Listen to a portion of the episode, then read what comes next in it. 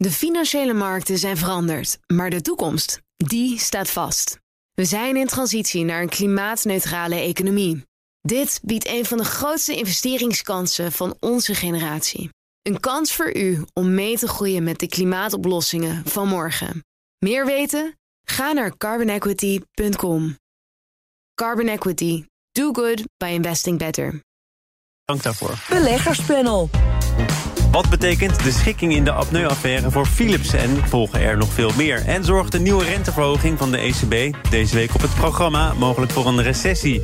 Dat en meer bespreek ik in het beleggerspanel. En daarin zitten Jos Versteeg van Insinger Gillissen... en Miri Pietersbloem, Head of Investment Office bij Rabobank... bijzonder hoogleraar Financiële Markten... verbonden aan de Erasmus School of Economics. Welkom. Ja, hallo. Dank je. Ja, ik begin toch even bij jou, eh, Jos. Want misschien popel jij ook al om, om iets te zeggen... Hè, zo ongeveer bij de koffieapparaat... eh, over die supercomputer van eh, Musk, van Tesla, Dojo. Heeft dat inderdaad zoveel potentie? Ja, als je bijvoorbeeld kijkt naar die traditionele autofabrikanten... als je ziet bijvoorbeeld Volkswagen, hoeveel moeite zij hebben... om, om een, goed softwareplatform neer te zetten... daar hebben ze enorm veel problemen mee. Dan zie je dat Tesla wel een enorme voorsprong heeft... eh, door ja, eigenlijk te beginnen met het ontwerpen van een computer... en er dan vier wielen onder te zetten. En daarmee moeten we denk ik totaal niet onderschatten... hoe groot die voorsprong van, van Tesla is. Ook overigens denk ik op eh, Chinese autofabrikanten... want die beginnen een behoorlijke bedreiging te worden. BYD is de nummer twee al in Amerika. Want ik, me toch voertuigen. van de afgelopen maanden... dat Tesla een marktaandeel moest proberen vast te houden... door te Ja. stunten met die prijs. Omdat anders de Chinezen hun opmars zouden voortzetten. Ja, dat is de hele truc natuurlijk. Eh, Je moet voortdurend je prijzen verlagen om uiteindelijk die volumes hoger te krijgen en dan de kosten naar beneden te krijgen. En dat is wat ze aan het doen zijn. En het is, de grote wachten is nog uiteindelijk voor Tesla dat ze met een auto, elektrische auto komen van 25.000 dollar. Eh, daar, dat is heel lastig met die batterijen, de hoge kosten voor de batterijen. Maar als ze dat voor elkaar krijgen, ja, dan, eh, dan hebben ze eigenlijk bijna, zou je kunnen zeggen, het alleenrecht. Maar, Maar, maar Jos, eh, een Tesla als rijdende computer... dat beeld is volgens mij al heel oud. Ja. Dus het draait al voor een heel belangrijk deel op systemen... op Ja. automatisering. Nu komt er dus een supercomputer bij. Hoe groot zal dat verschil dan nog worden? Ja, dat is heel lastig te zeggen. Eh, Morgan Stanley gooit er dan een eh, 500 miljard op. Dat vind ik nogal wat. Het koersdoel is ook opmerkelijk. Het koersdoel is met 60% verhoogd in één keer naar 400 dollar net. Zo'n beetje de, eh, de, de, ma- de maximumkoers van, eh, van Tesla. Maar ja, ik denk toch dat met het hele revolutionaire ontwerp... dat ze hun voorsprong op andere automobielfabrikanten eh, enorm kunnen vergroten. En ja, De uiteindelijk niet voorsprong nog vergroten. Ja, nog Dus verder er is geen remmende voorsprong, nee. Nee, dat nog, nog verder vergroten. Nou, kijk, Oh. het is niet alleen, ze gaan niet alleen auto's verkopen, maar uiteindelijk zullen ze denk ik toch wel. En dat stond ook in het rapport van Morgan Stanley met zo- ja, robottaxis komen, waarin je dus ook ja, eigenlijk een voortdurende inkomstenstroom hebt. Ja, maar het schiet nog niet echt op. En met die volledig autonoom rijdende auto... er zijn altijd wel praktische bezwaren. Nou ja, kijk, Hoe lang dat is hebben we dus het er niet verhaal- al over, Jos? Dat is dus het verhaal van die dojo. Van, dat is een, eh, ja, een hele krachtige computer die met heel veel parallel processing werkt. Dus heel, heel goed is in artificiële intelligentie.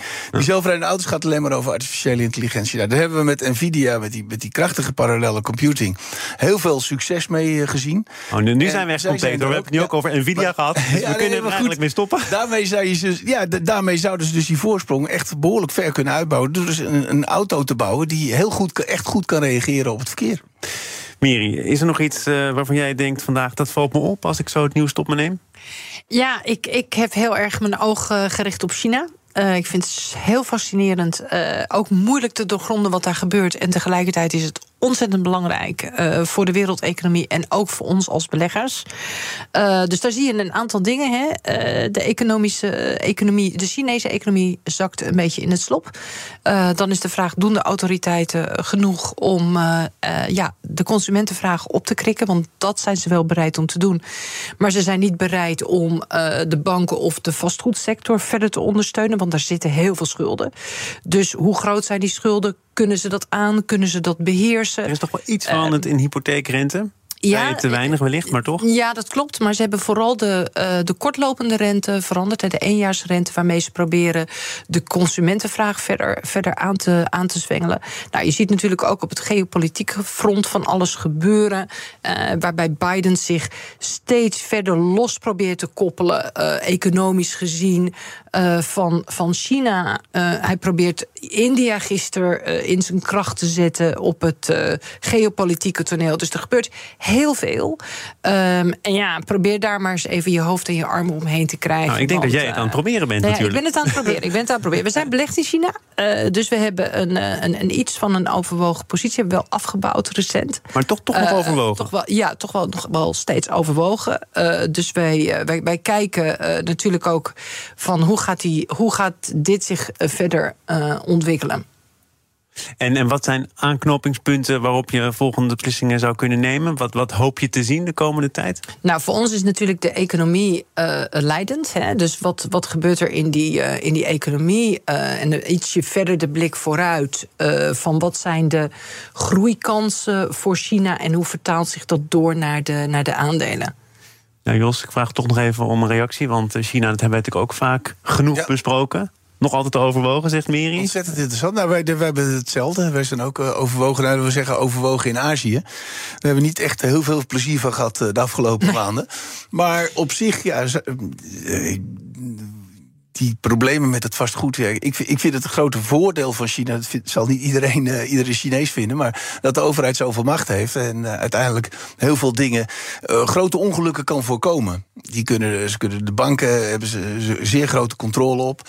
Dus ja, daarmee. Grote denk... ongelukken voorkomen. we hebben ja, natuurlijk redelijk recent een... toch nog weer een groot vastgoedbedrijf gehad. Country Garden, dat in de problemen kwam. Ja, ja nou, nou, in de problemen, maar uiteindelijk niet, niet omvalt. Hè. Vanochtend was er nog voor Country Garden het nieuws dat ze weer een tijdje ruimte hebben gekregen van de crediteuren. Dus ze kunnen het heel, heel gecontroleerd laten leeglopen. Hoop je dan maar. Want uh, dat is nog wel. Uh, daar, Ik probeer enige aarzeling te bespeuren bij Mary.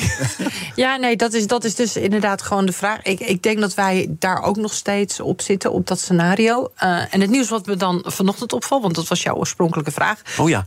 Uh, dan, las, dan, lees ik ineens in de Financial Times dat, uh, dat de Chinese autosector qua exportvermogen die van Japan gaat overnemen heel binnenkort. En dan denk ik, oké. Okay. Uh, ze hebben heel hard, zeg maar, gewerkt, die Chinezen. En dan zie je hier het resultaat ineens. Ik vond het verrassend. Uiteindelijk is het heel lastig om Tesla serieus te bedreigen. Heb ik net gehoord van iemand die er kijk op heeft. We gaan naar het, uh, het eigen continent. De Europese Centrale Bank uh, gaat wellicht komende donderdag voor de tiende keer op rij de rente verhogen. Uh, zien jullie dat gebeuren? Zie jij het gebeuren, Jos? Ja, dat vind ik een hele lastige vraag. Ik, die, die, hoe, je staat er niet voor het eerst. Moet, ja? We gaan even wat lastig Nee, nee maar, je, maar je moet dan... Je, je ziet het al vaak als je wel of niet. Hè. Kijk, de, de markt schat 35% kans in. Dus die minder dan 50%, dus waarschijnlijk niet, zou je zeggen. Maar aan de andere kant, ja, dan denk ik dat ze het uiteindelijk toch wel gaan doen. Om omdat ze ja, toch heel, heel, heel strak op die inflatie willen zitten. Die inflatie is echt veel te hoog. 5,3 procent. Ja, maar vooral ook als je ziet naar de, wat de inflatieverwachtingen zijn van consumenten. Ik geloof dat de laatste ook van de ECB weer een, uh, een rapport uitkwam. Over drie jaar nog 2,5 procent. Dus dan zie je toch wel dat de consumenten eigenlijk ervan uitgaan dat ze gewoon hun doelen niet gaan halen. Waar moet je, waar moet je dan op sturen? Op wat consumenten van de inflatieontwikkeling verwachten? Of moet je zeggen, kijk ook naar wat de Europese Commissie dacht gisteren nog naar buiten bracht. Uh, inflatie komt in 2024 uit op 2,9 procent. En daarna nog weer iets dichter bij die 2 procent. Is dat nog steeds reden om nu voor de tiende keer die rente te gaan verhogen? Ja, je ziet dat ze toch wel de neiging hebben om uh, heel hard te zijn. Daar hebben we ook een geschiedenis van. Hè. Trichet, ik was geloof ik vlak voor de, de kredietcrisis... dat hij de rente nog net eventjes verhoogde. Ze willen gewoon uh, duidelijk zijn van jongens, uh, het is ons menens. En ik denk dat ze dat nog een keer gaan doen. Alhoewel het, de, de markt er eigenlijk vanuit gaat dat het niet gebeurt. Miri, wat denk jij? Ja, ik denk van niet. Uh, ja, ik denk dat als het, wel goed. Uh, ja, goed hè? nee, kijk, het, het, het, debat ligt inderdaad verdeeld. Uh, ook binnen de council, hè, die hierover gaat. Dus het is, geef je voorkeur aan het beheersen van de inflatie... of geef je het voorkeur aan iets temporiseren om te kijken... van hoe het in de economie uitpakt. En als je kijkt naar hoe de council nu verdeeld is...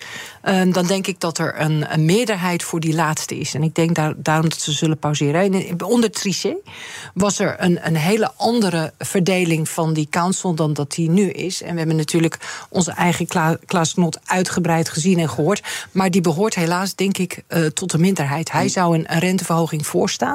Maar hij, hij behoort helaas, denk ik, tot de minderheid. Maar je zegt er wel nu twee keer bij helaas. Ja, want ik denk dat het prudenter zou zijn voor een centrale bank die dus eigenlijk moet koersen op uh, prijsstabiliteit om het wel te doen. Maar ik denk dat het besluit uh, toch gaat uitvallen dat ze uh, op de pauzeknop drukken. Maar wat kun je zeggen over zaken die de ECB denk ik ook moet meenemen, namelijk het effect van die tien renteverhogingen inmiddels, negen zijn het er op dit moment op een rij. Hè? Je kunt zeggen dat is nog niet helemaal geëffectueerd. Je weet nog niet precies wat daar op de iets langere termijn de nasleep van, van, van is. Kijk, voor beide kanten valt een heel uh, goed en solide verhaal op te hangen. Uh, dus dat, dat zullen ze ook vast en zeker doen. Uh, wat ze daarna wel zullen blijven doen, uh, he, is, is sterke woorden uitspreken dat, dat ze nog steeds zeg maar, die inflatie zullen bij. He, dat heet forward guidance, zeg maar, in het monetaire jargon. dus eigenlijk iets harder zijn in je woorden dan in je daden. Precies om, om ook te kunnen zien wat de uitwerking zal zijn op de economie. In Amerika zijn ze eerder begonnen. Is die inflatie ook al enigszins onder controle? Eh, hoewel jij gisteren in dit programma zei, ook daar wordt natuurlijk nog wel gewikt en gewogen wat nu te doen. Volgens mij komen er morgen inflatiecijfers eh, naar buiten. Staat de vet er heel anders voor dan de ECB? Nou ja, het is eigenlijk, kun je van allebei de centrale banken zeggen dat ze in de buurt van de piek zijn. Maar bij de Fed zou het me niet verbazen als zij inderdaad die, die rentestap uh, gewoon helemaal niet meer doen. Als je kijkt zometeen, volgende week komen ze weer naar de verwachtingen. Dan zal die waarschijnlijk nog wel erbij staan hè, in, de, in de dotplot. Maar uh, ja, als je toch ziet van hoe sterk die Amerikaanse economie toch aan het afkoelen is. En ja, ze zijn ook niet echt helemaal geïsoleerd. Europa en China gaan ook niet echt lekker. Maar geldt het afkoelen van die economie niet net zo voor Europa, als je kijkt naar wat de Europese Commissie gisteren zei over Duitsland, hoe de groeiverwachtingen ja. voor Nederland uh, zijn bijgesteld tot onder het Europese gemiddelde, ja, dan zijn dat er ook zaken waar je als centrale bank al je oog op nee, dat, dat, geldt heel duidelijk voor wat Meri zegt van, van ze, ze, zullen het niet doen. Omdat als je kijkt naar die de industriële productie in Duitsland, ik geloof vier van de vijf afgelopen maanden was het maand op maand negatief. Het gaat daar echt helemaal niet goed. Dus dan kan ik me wel voorstellen dat dat toch met een eh, grote aarzeling uh, zal gebeuren. Dus ja, het is zelden zo onzeker geweest als, als nu. Als je de vorige uh, toespraak of de vorige persconferentie ook terugleest, dan zeggen ze ook van, van ja, het is, het is data dependent. Nou, die data was niet echt. Ja, maar goed, dat zeggen ze natuurlijk altijd, ja, dat het data ja, dependent is. Nee, maar goed, is... de data stemt op dit moment stemmen die niet zo vrolijk. Nee, nee het is de economie is duidelijk aan het afkoelen. Maar ik moet zeggen, het is ook niet zo van dat het dramatisch is. Hè. Als je kijkt naar die verwachtingen gisteren van de Europese Commissie... dan zien ze voor volgend jaar al, al, alweer wat groei.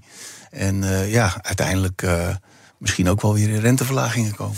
We gaan naar uh, de toekomstperspectieven van Philips. Zaken doen. Thomas van Zeil.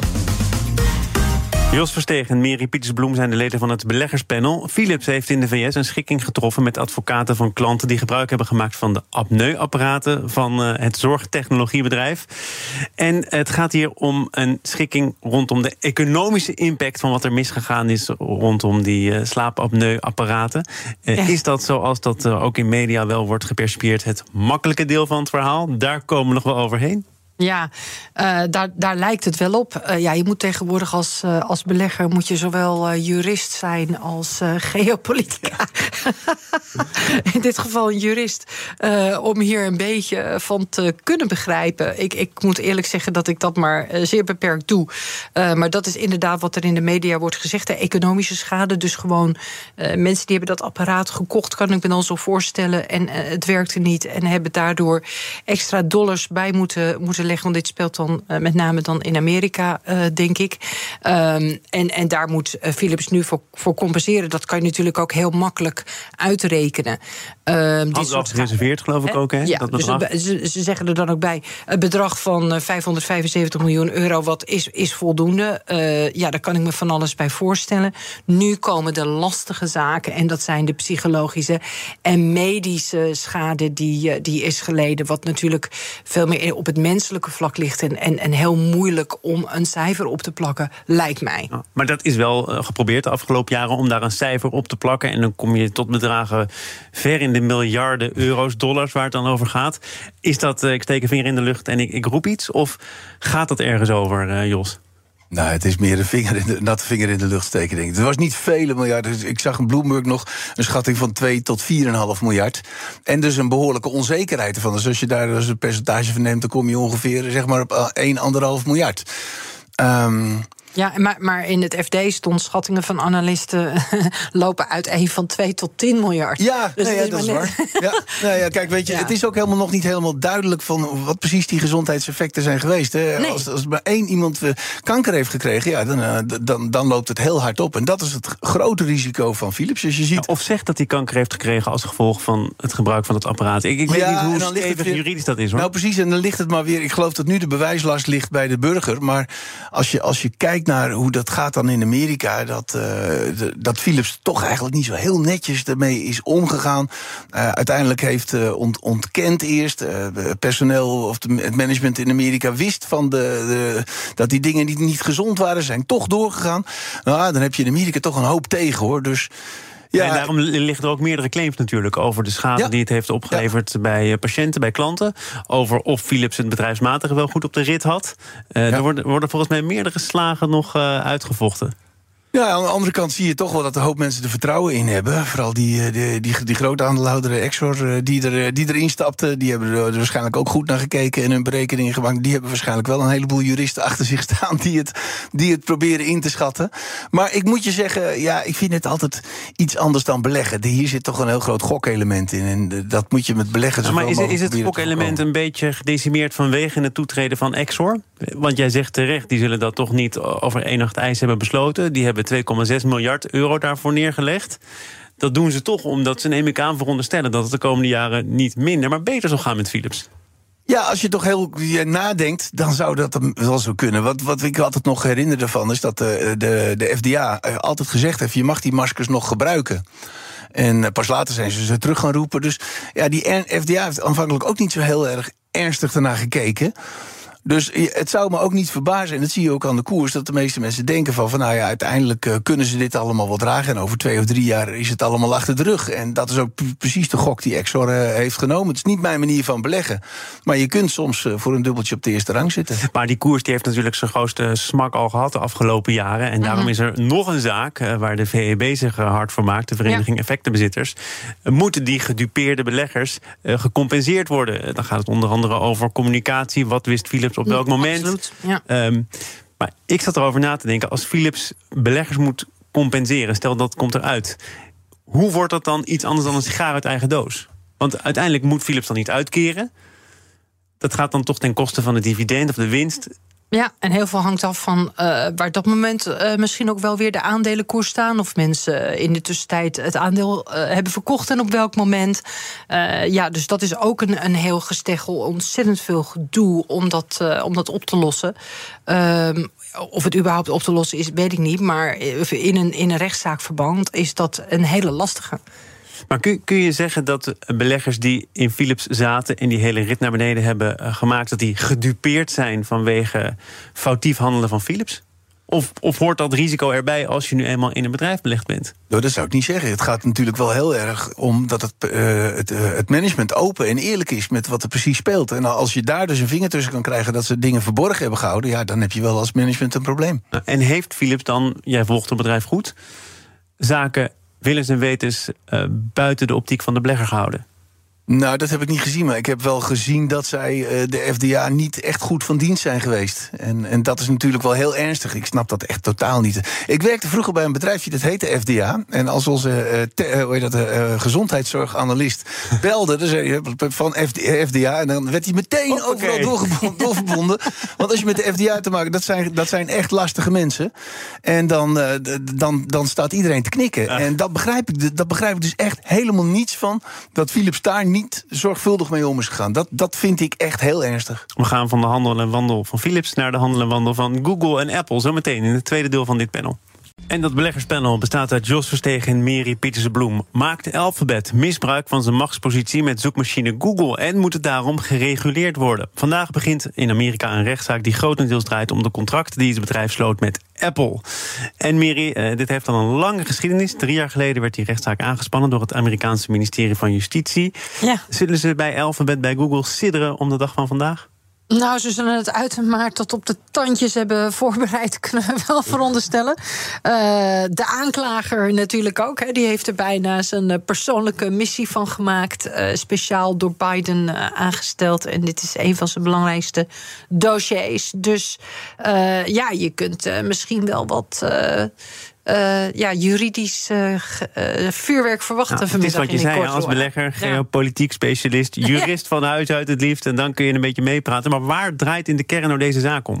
Nou ja, dit gaat natuurlijk over de toekomstige winsten van, van, van Google hè, in essentie. of die worden aangetast of niet. of Google eigenlijk zijn machtspositie met zijn zoekmachine mag behouden. Uh, of daarop wordt, uh, wordt afgedongen uh, via, via deze rechtszaak. Ja, want Google heeft geld zat, heeft ook een goede zoekmachine en heeft ja. partijen, andere grote techbedrijven, laten we dat niet vergeten, zoals Apple, via contracten min of meer gedwongen. Maar goed, voor een contract zijn wel twee handtekeningen nodig om ja. dan op hun eigen devices, op hun iPhones Google als eerste primaire zoekmachine ja. aan te wijzen. Nee, dat klopt. En dan moet je er als gebruiker, en ik, uh, ja, ik ondervind dat zelf ook, moet je, moet je eigenlijk gewoon actie ondernemen om uh, die default zeg maar, positie te veranderen. Dus dat hij naar een andere uh, positie gaat verdwijnen. En daar gaat gesteggel over. Want Google zegt we geven concurrenten wel alle ruimte. En, en Amerikaanse aanklager die zegt van nou ja, nee, eigenlijk, eigenlijk niet. Maar jij ondervindt daar de gevolgen van. Jij probeert om Google heen te werken? Dan? Nee, ik zie, ik zie dat gewoon ook in mijn eigen smartphone natuurlijk gebeuren. Uh, dat iedere keer, oep, Google staat, staat weer bij. Hè, en dan heb je even geen tijd en dan doe je het niet.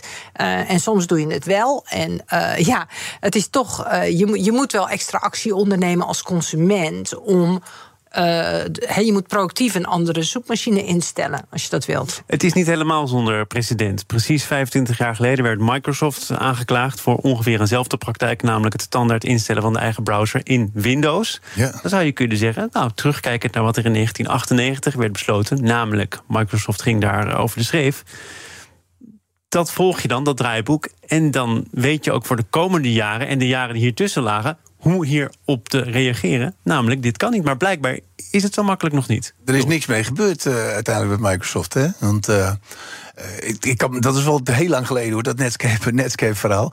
Maar uiteindelijk hebben ze een eigen browser en Google heeft zijn eigen browser en iedereen kan, uh, kan zelf kiezen. En ja, ik, ik zie zelf ook uh, op mijn werk soms, heeft, dan kies je een, dan klik je ergens door en dan word je in één keer weer in Bing gelanceerd. Kijk, dat hele verhaal met Google is, ze zijn gewoon verreweg het beste. En ja, je moet dan wat toegeven, je betaalt met je privacy. En ja, als, jij, als jij dat niet wil, dan, dan ga je toch lekker via DuckDuck of je, of je de beste bent, eh, is toch niet een antwoord op een principiële zaak. Namelijk, kan en mag dit zomaar? Nou ja, kijk, weet je, Google zegt zelf van in de supermarkt gebeurt het ook. Van uh, als je veel betaalt, dan mag je uiteindelijk, uh, dan kom je op de beste plek in de schappen te staan. En dan, uh, dan, ja, dan, dan, dan kun je, heb je de beste verkoopmogelijkheden. Dus als je daarvoor betaalt, je bent er open in. En je zegt van, ja, als je het niet wil, kan je het ook altijd kan je eromheen. Dus ja, ik zie het probleem eigenlijk niet. En als je kijkt naar de historie, dan is het ook niet echt vaak gelukt. Hebben ze niet echt heel veel succes gehad met opbreken. En de keer dat ze hebben opgebroken, ATT, dat heeft eigenlijk hele slechte gevolgen gehad voor de telecommunicatie in Amerika. Dat hele Bell Lab is helemaal verloren gegaan. Je zag dat Lucent wat eruit kwam, dat werd overgenomen door Europese bedrijven. Uh, de, de, presidenten zijn niet echt heel goed. Nou, misschien gebeurt er ook te weinig mee, omdat de wet die aan de basis ligt van dit soort besluiten nog altijd dateert uit 1890 en niet of nauwelijks is gemoderniseerd. Hè. We hebben het over de tijd dat oliebedrijven werden opgesplitst, misschien ja. af en toe een spoorweg uh, werd opgesplitst. Ja, dat volstaat toch niet meer in deze wereld, Miri, of wel?